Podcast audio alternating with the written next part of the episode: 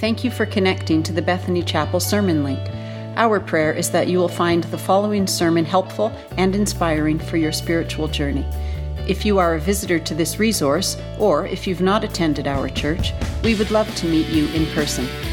Our vision at Bethany Chapel is opening doors to God's truth and love. God bless you as you listen.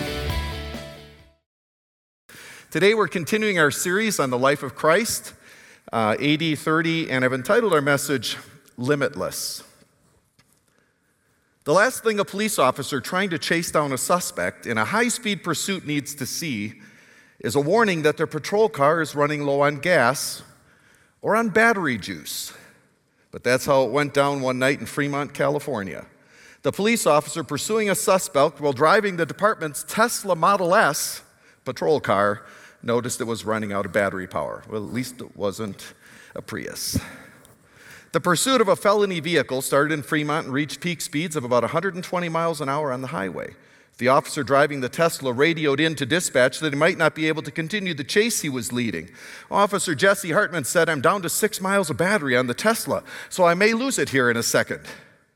However, shortly after Hartman called, the person the police were chasing began driving on the shoulder of the highway as traffic was thickening. This prompted police to call off the chase at that moment for safety reasons. The vehicle being chased was found a short time later after it crashed into bushes, but the driver had fled the scene and was not found.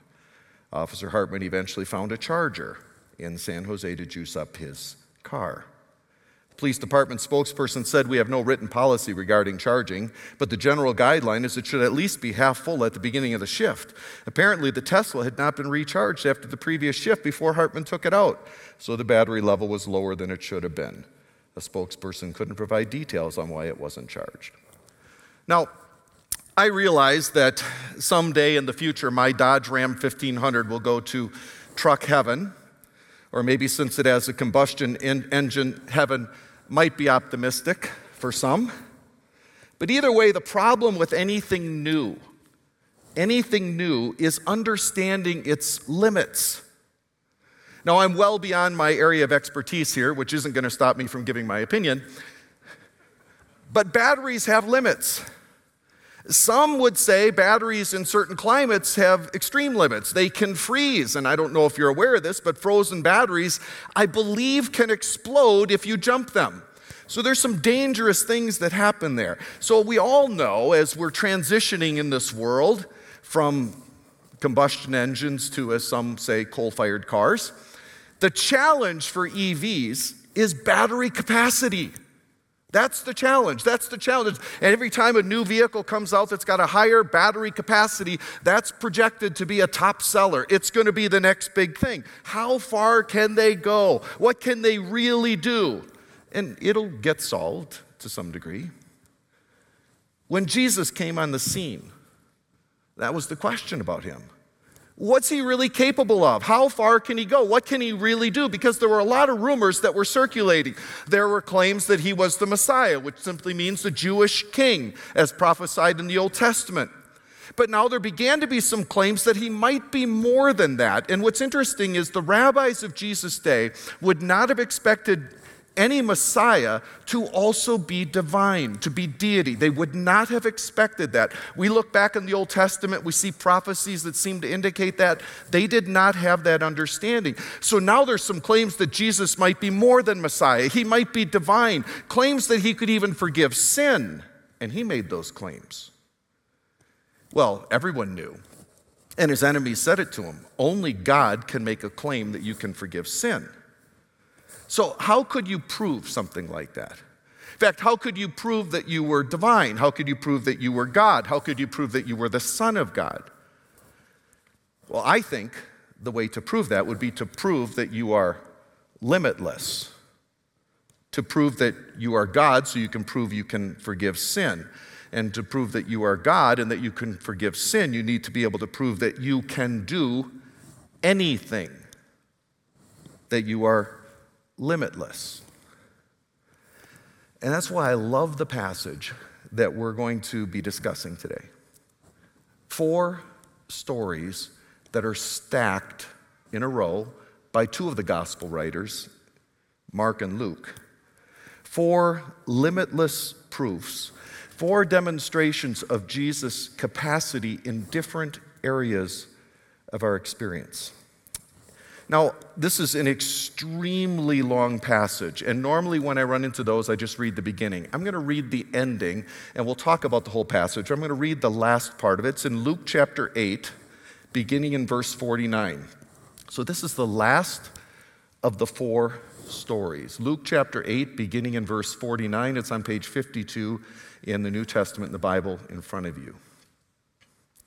While he was still speaking, someone came from the house of the synagogue official, saying, "Your daughter has died. Do not trouble the teacher anymore." But when Jesus heard this, he answered him, "Do not be afraid any longer. Only believe, and she will be made well." And when he came to the house, he did not allow anyone to enter with him except Peter and John and James and the girl's father and mother. Now they were all weeping and lamenting for her, but he said, "Stop weeping. She's not died, but is asleep." And they began laughing at him, knowing that she had died. He, however, took her by the hand and called, saying, "Child, arise." And her spirit returned, and she got up immediately, and he gave orders for something to be given her to eat. Her parents were amazed, but he instructed them to tell no one what had happened. Now that is the end, the climax of this series of four stories, four miracles. Four miracles in different realms of our experience, our reality. And it's no coincidence that the gospel writers put these four together, and it's no coincidence that Jesus performed these four miracles over probably twenty-four to forty-eight hours, and he did them intentionally in these very different realms of human experience so that he could demonstrate that he could do anything and that he was God.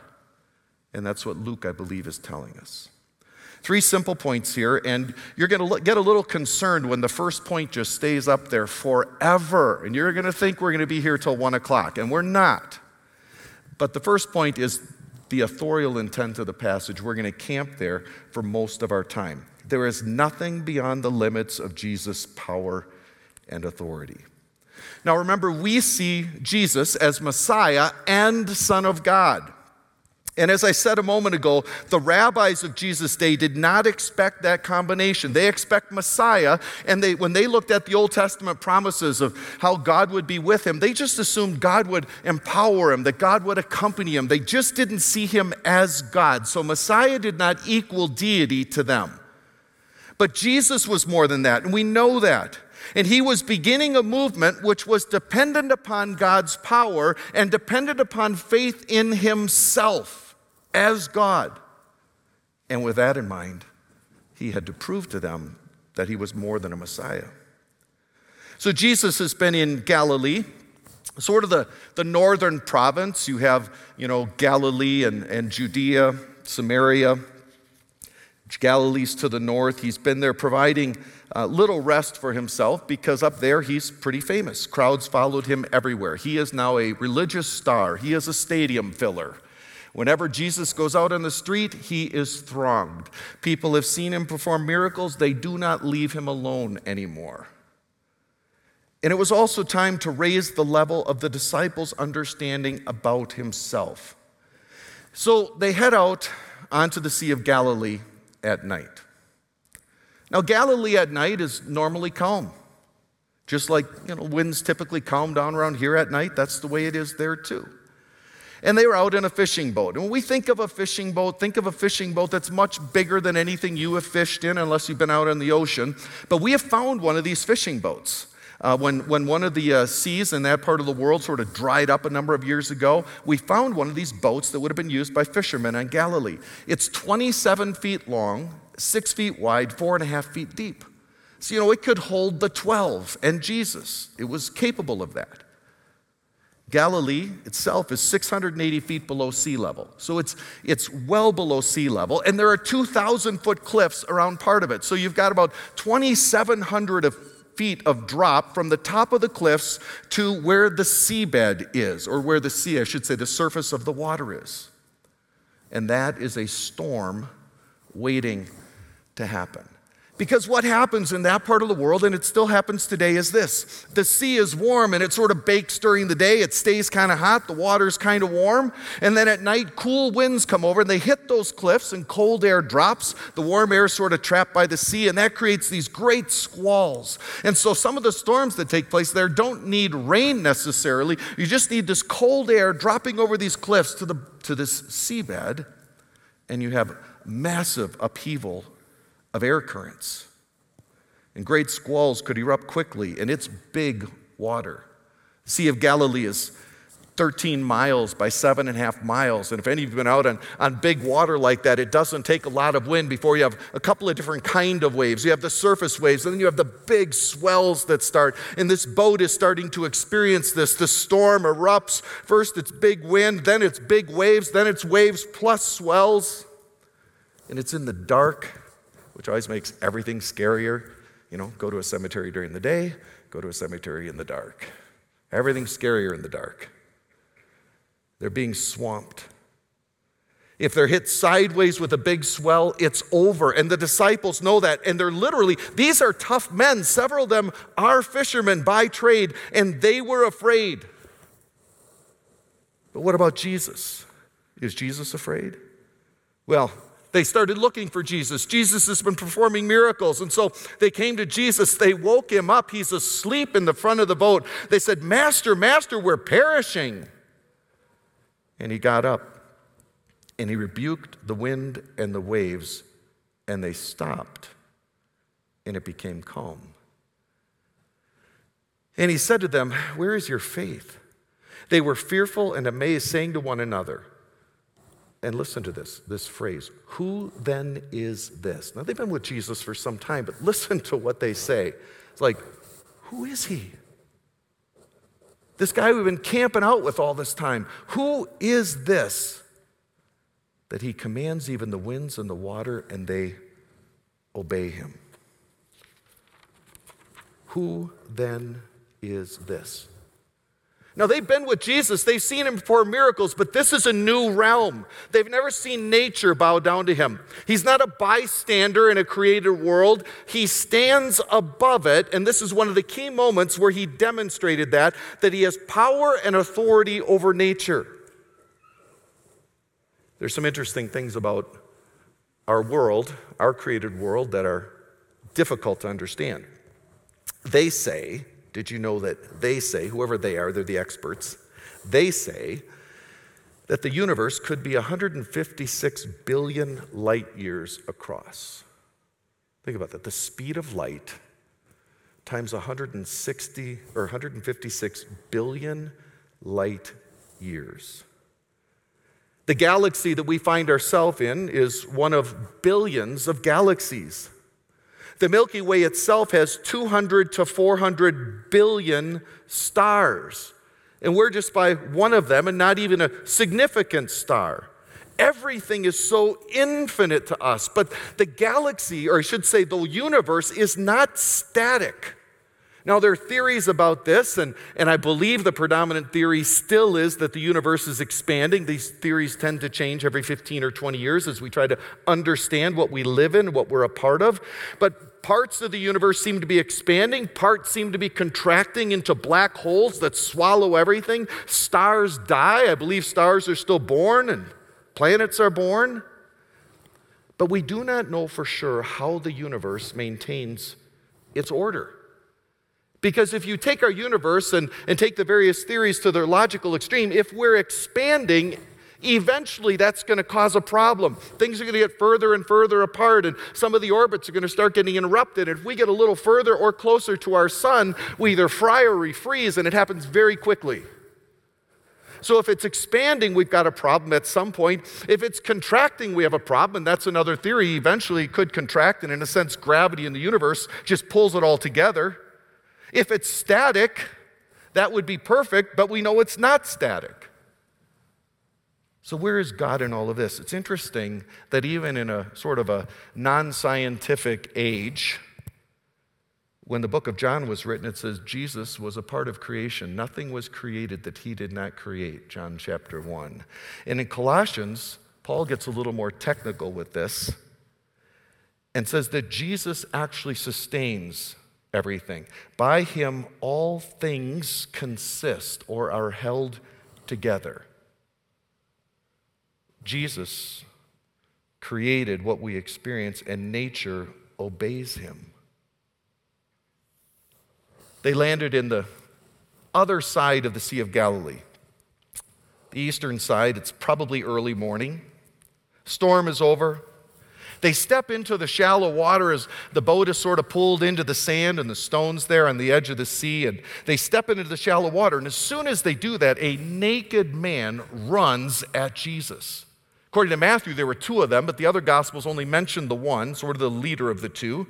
He runs at Jesus.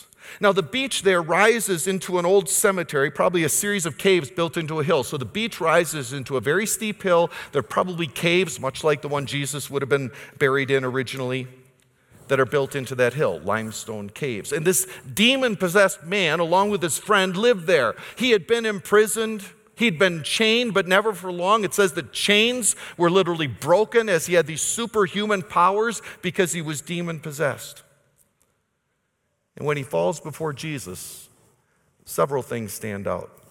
Number one, and this is actually an evidence for Jesus to the disciples, the demons know who Jesus is.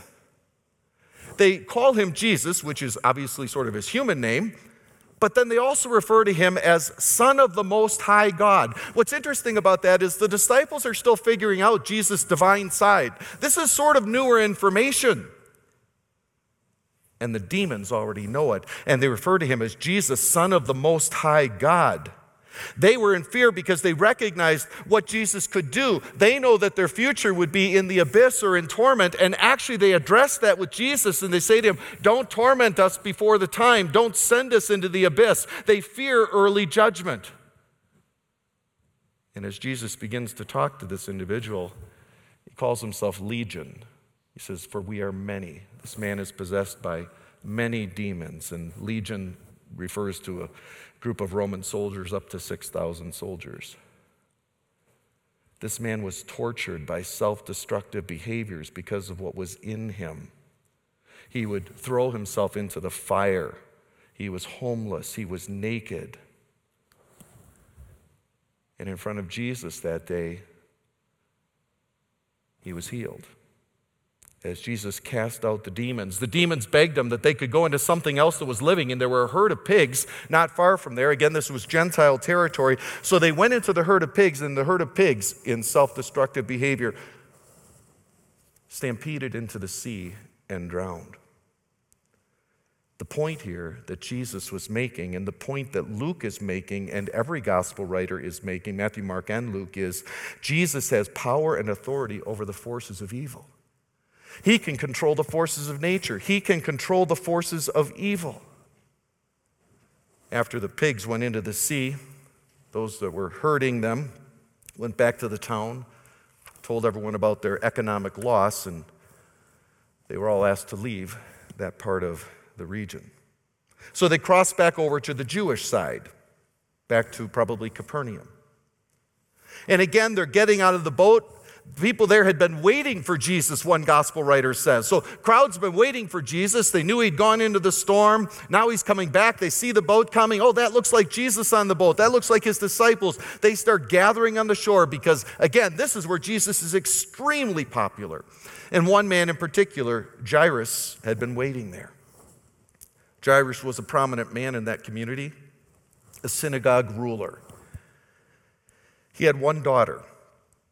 She was twelve years old. She was deathly ill. He fell at Jesus' feet, desperate to redirect Jesus to his home.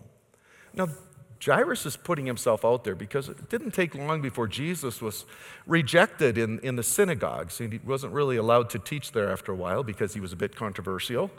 And Jairus is a synagogue ruler. He's sort of like the head elder, head deacon there.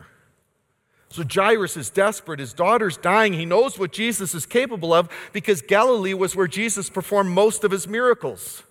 And so he's begging Jesus to come to his home. And so he's got Jesus redirected. Jesus is starting to go towards his home. And then another person tried to get close to Jesus. And this story is interrupted in the Gospels. Now, this person was more discreet. There was a woman in her mid-twenties there whose bleeding never really stopped from the moment she became a young woman. For twelve years, her life was on hold. Now, she couldn't just go to her gynecologist or get some advice about how to stop this. There weren't drugs for this at that time in history. I mean, I want to tell you how this affected her life in ways that we would not expect today. Relationally, it's likely she wasn't married. If she was, divorce was actually quite likely because of this physical issue. Because intimacy was typically not allowed during a woman's cycle in that culture. In Leviticus fifteen, it says that she would have been ceremonially unclean. So a woman going through that experience every month is ceremonially unclean for about five to seven days. Can't go to synagogue, can't go to temple. But if you're ceremonially unclean and you touch other people, you make them ceremonially unclean. So she's sort of socially feeling like she's an outcast. And her five to seven days has turned into twelve years, so four thousand three hundred eighty days. She's not supposed to be in church. She couldn't go to the synagogue. She couldn't go to temple. Her faith couldn't be followed. Her dreams were shattered. She can't be married and have a normal sexual relationship because of other rules in that culture. So she's twenty-five to twenty-seven years old in a world where girls marry in their early to mid-teens. But she had heard about Jesus. And she had heard that Jesus had cleansed lepers. That certainly seemed more serious than what she was dealing with. She had heard that, that Jesus gave sight to the blind. I mean, these weren't psychosomatic illnesses. These were miracle situations. And so she, she has some hope. And, and yet because of the shame surrounding her situation, because she's ceremonially unclean, she doesn't want anyone to even know who she is. And so she begins to sort of sneak through the crowd. And even as she's touching people, she's making them unclean. So she's trying to keep this quiet. She just thinks, if I could just get to Jesus, if I could just touch his robe, I know there's power in him. I just need to touch him. She starts weaving her way through the crowd, holding her head down, trying not to make, to draw attention to herself. And she weaves through the crowd, being as private as possible. She touches Jesus, and as soon as she does, she feels something has happened in her body. Now, she doesn't have confirmation yet, but she knows something happened. And Jesus, in a not-so-kind moment, draws attention to it, drags it out in the open. Thank you, Jesus. Who touched me? You know, if you read the text, the disciples are like, what do you mean, who touched you? Everybody's touching you. Look at the crowd. No, who touched me? And there she was. Her eyes go up to Jesus. And she explains in front of that crowd her situation. And Jesus says, daughter, your faith has healed you. Because Jesus has power and authority over sickness and disease. He can control the forces of nature. He can control the forces of evil. He can control sickness and disease in our lives. He has power over all things. He continued on to Jairus' house. But by this time, and with this little interruption, the little girl had died, twelve years old. In fact, a messenger came to tell Jairus, just let it go. He literally said, don't bother the teacher anymore. The girl has died. And Jesus said, wait, no, no, Jairus, believe. We're not just going to let it go. Believe. So he took mom and dad. When they got back to Jairus' house, mom and dad, Peter, James, and John. And they went into the private room where her dead body lay, dead for maybe twenty or thirty minutes. Little girl Get up. Arise. And she did. And he raised her from the dead. Because Jesus has power and authority over death itself. Nature, the forces of nature, the demon-possessed, the forces of evil, the woman with the bleeding, the forces of sickness, the little girl who died, the forces of death. But that's not the point. Say, Paul, what do you mean that's not the point? That's the whole point you've been making. It's point number one. You said it was going to take a while. No, the point is not that these four are the limits of Jesus' power. It's that if Jesus has power over all these four things, he has power over all things. He is limitless. In fact, Mark and, Mark and Luke follow this order. Matthew actually inserts some other material between these stories, and it's a story where Jesus claims the authority to forgive sins. Because the point is that Jesus of Nazareth is God, and he is limitless. He's divine, and he can do anything. And that's where we place our faith, in that man. Second, Jesus specializes in impossible situations. The gospel writers, when you, when you read these stories, especially in Mark, I love Mark's version of this a little bit more, they each emphasize the desperate nature of these situations. You know, you've got the storm, and what does it say? They all fear that they're going to die. You've got some of these hardened fishermen who are shaking in their boots. They're waking up Jesus. I mean, they are wondering, why is he sleeping? Goodness. They're waking him up. Don't, aren't you, aren't you afraid we're, we're going to die, Jesus? It's a desperate situation. The demon-possessed, it's explained by the gospel writers that nobody could chain him. He couldn't be contained. It was a hopeless situation. The bleeding woman, in another gospel, it says she had spent everything she had on doctors. She's now impoverished because she's exhausted everything on the medical system and nobody could help her. Jairus' daughter, well, it doesn't get worse than that. She's dead. These were impossible situations. They are framed as impossible situations by the gospel writers.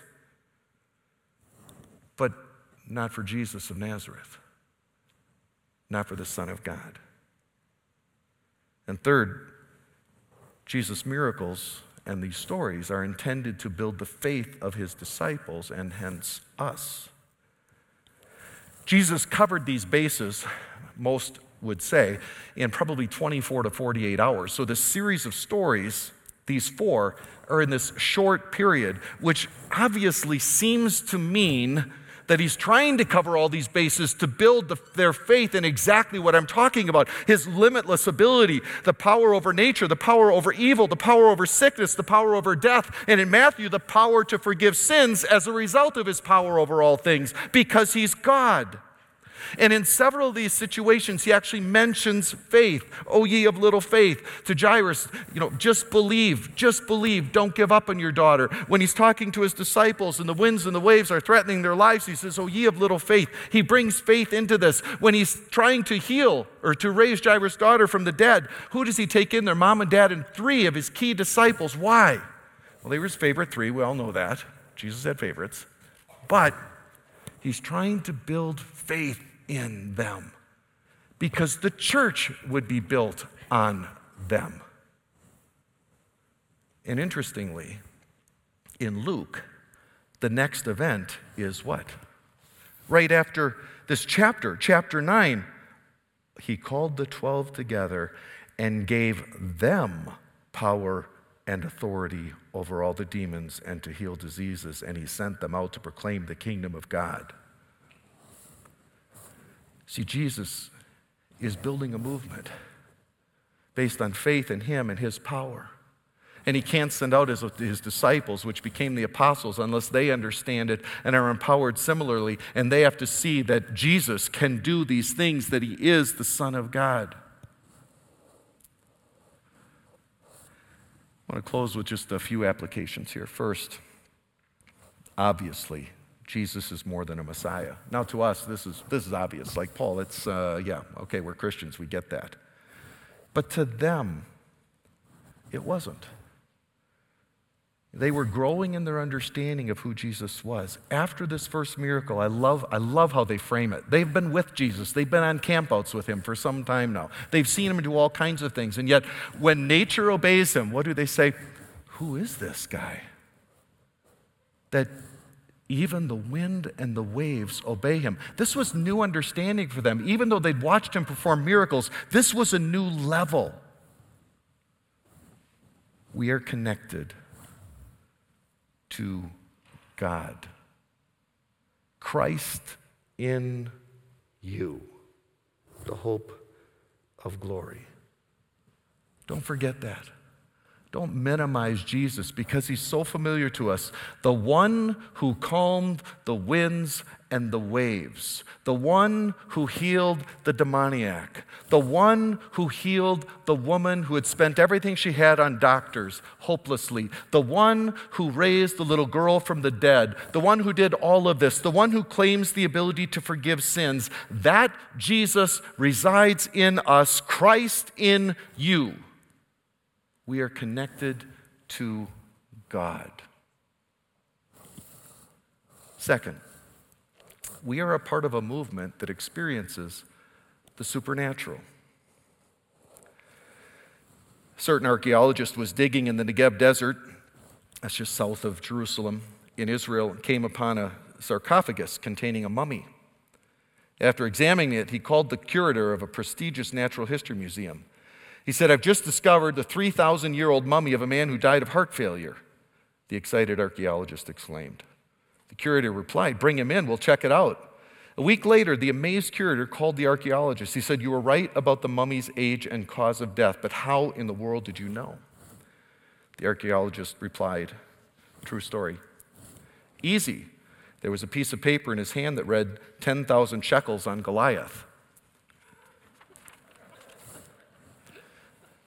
Okay, now that's funny. Come on. Come on.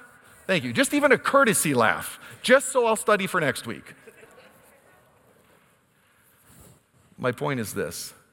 Our movement is full of God's activity. I, I, I think David was pretty good with a, a, a slingshot, but he wasn't that good. God has been involved in the lives of his people from the dawn of creation. We joined the movement that God is involved with, where the sea parted and his people walked across on dry land, where manna was provided to the children of Israel every day for forty years, where fire from heaven consumed Elijah's altar in an ecumenical religious contest between God and Baal, where a virgin had a baby, where that baby was God, and that God is limitless. We joined that movement. We are part of a miraculous movement. But I know where your mind is going right now, because I'm like you. Why don't we see that more? We are confused by the inconsistency of the miraculous. The third point, we are confused by the inconsistency of this. Now, this is sort of where you get various denominations from, actually, their belief about this issue to some degree. And I want to just talk about this for a moment. A W Tozer, great theologian and writer, says this about God's power. Anything God has ever done, he can do now. Anything God has ever done anywhere, he can do here. Anything God has ever done for anyone, he can do for you. That seems to leave the door pretty wide open. How about this story? I once met a brother from Ghana, West Africa, who was completing his P H D in the School of World Missions at Fuller Theological Seminary. During one of his trips home, he attempted to share the gospel with several people who lived in his community. Although they listened respectfully, no one turned to Jesus. He later learned that they were intimidated by a witch doctor who lived nearby. The witch doctor kept a symbol of his authority hanging outside his home. So it was a lattice basket, sort of a woven basket, filled with water that didn't leak. And I believe the point is it should leak. It wasn't watertight, but it didn't leak because of the demonic powers of this witch doctor. And I know some of you are thinking, witch doctor? Yeah, you go to some countries, that's a real thing, all right? It's a real thing. My friend decided to pray that God would empty the basket. He stayed outside the home of the witch doctor and prayed all night that God would demonstrate his power. At some point, he fell asleep. The next morning, he was awakened by a commotion. The basket was empty. That town saw a mass revival as people learned about the God who caused the water to come out of the basket. There had been a power encounter, and God had won. Miracles still happen. I, in my life, not a lot of events, but I believe I've seen the miraculous on the demonic side, and I believe I've seen the miraculous on the Jesus side. Not a lot, but people healed in answer to prayer and anointing. So why do we not experience God like this all the time? Because there are, there are a group of Christians who feel like, man, I mean, if, if if Moses parted the Red Sea, I should be able to do that. I mean, like, I got the same God, okay? And and they look at their Bible and they're thinking that sort of they should be able to do anything that happened in Scripture. And I want to say three things that are all true. And and so listen to all three. Don't judge me, okay? Just the messenger, okay? Three things that are all true. This is not new, this question or struggle. But I want to say something about that for all of us. The majority of miracles that we speak of, the majority of miracles that we even see in the Bible, were actually compressed in history to some very short epics in history. And, and many of our heroes in the Bible actually waited a long time for God to come through for them too. Remember Abraham and Sarah trying to have a baby? And they kind of gave up for a couple of decades. God hasn't just performed miracles at will for people who follow him. And most of the miracles we see in Scripture actually happened at key inflection points, major movements in the kingdom of God through salvation history, especially around the coming of Jesus, especially around the building of the nation of Israel and their exodus from Egypt, time of the prophets, coming of Jesus, the apostolic era. So we don't have miracles throughout church history and salvation history just happening on a regular basis all the time for everyone. We don't see that in history.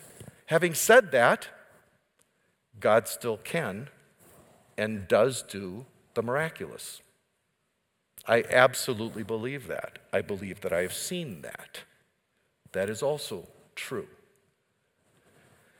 And third, we need to do our part, to pray and obey, to have faith in God, even when we're disappointed, because it doesn't seem like he comes through. And with that, I want to close with this. Jesus has power over all of the things that I choose to face alone. Last point, if I could get that up there. Jesus has power over all of the things that I choose to face alone, because many times we don't ask God for much. Now, I, I've been an athlete much of my life, and that is probably the closest I come to lying in the pulpit. A legend in my own mind. When I was a kid, I was kind of a late bloomer, and uh, and I was, you know, not picked first on the teams during gym class, and so my best athletic moments, I did play a year of college basketball, seven points, six rebounds a game. I somehow remember that. That was my glory year. And I was a pretty good slow-pitch softball pitcher. You know, I could, as an adult, I could take a ball and however far away the plate is, I could put a high arc on it, twelve to fifteen feet, and drop it on a plate. I could strike guys out in slow-pitch softball once in a while. That's, that's fun. But that's about as good as it got. My best athletic gift was speed. I was fast when I was sixty pounds lighter. So for much of my life, especially when I was young, benching me was not a bad idea. Keeping Paul on the bench was not necessarily going to hurt the team. I was a late bloomer, some would say still coming, not bloomed yet. Benching me might have been a good idea in grade school. Benching me might have been a good idea in middle school. Because I wasn't that good. But when it comes to challenges in our life, I just want to give you a little advice. Sometimes we put ourselves in the game and we're not that good, and we bench Jesus of Nazareth. So what do you mean by that, Paul? Well, because we, we often live lives that are sort of independent. Even though we're Christian, we're like, I don't really expect God to do anything. I, I just kind of, I've got him. I've sort of got some, you know, some insurance for the afterlife. And but I don't really expect God to do anything with me or for me. He's there. That's good. I love him. I follow him. But I don't really expect much from him. And when we do that and we face struggles in our lives, what we're doing is we're putting ourselves in the game and we're not that good. And we're benching God because of our lack of faith, our lack of vision for what God may want to do in us and through us and around us, and our lack of prayer that God would intervene in our lives and the lives of those we love around us. Remember who you are connected to, the one who calmed the waves. Nature obeys him. Evil bows before him. Sickness flees at his command. And he raised the dead, and he has authority to forgive. He's God. Let's not put ourselves in the game and bench him. God, we thank you for your word.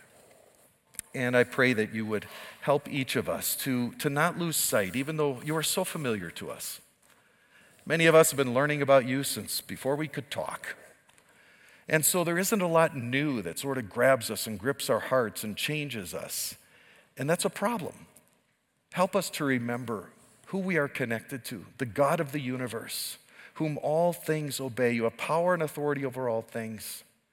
And because we are connected to you, I pray that you would be real in our lives and that we would see more of you in every way, that you would change us by your power, that you would use us to influence the world around us by your power, that you would be glorified in our church and in our lives in ways that we can't imagine. In Jesus' name, amen. Thanks for listening to this sermon.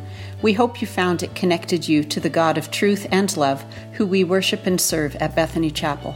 If you have any questions or want to connect to any of our pastors, please go to our Bethany Chapel app and choose Connect, or go online to bethany chapel dot com and click Come. Thanks again, and God bless you.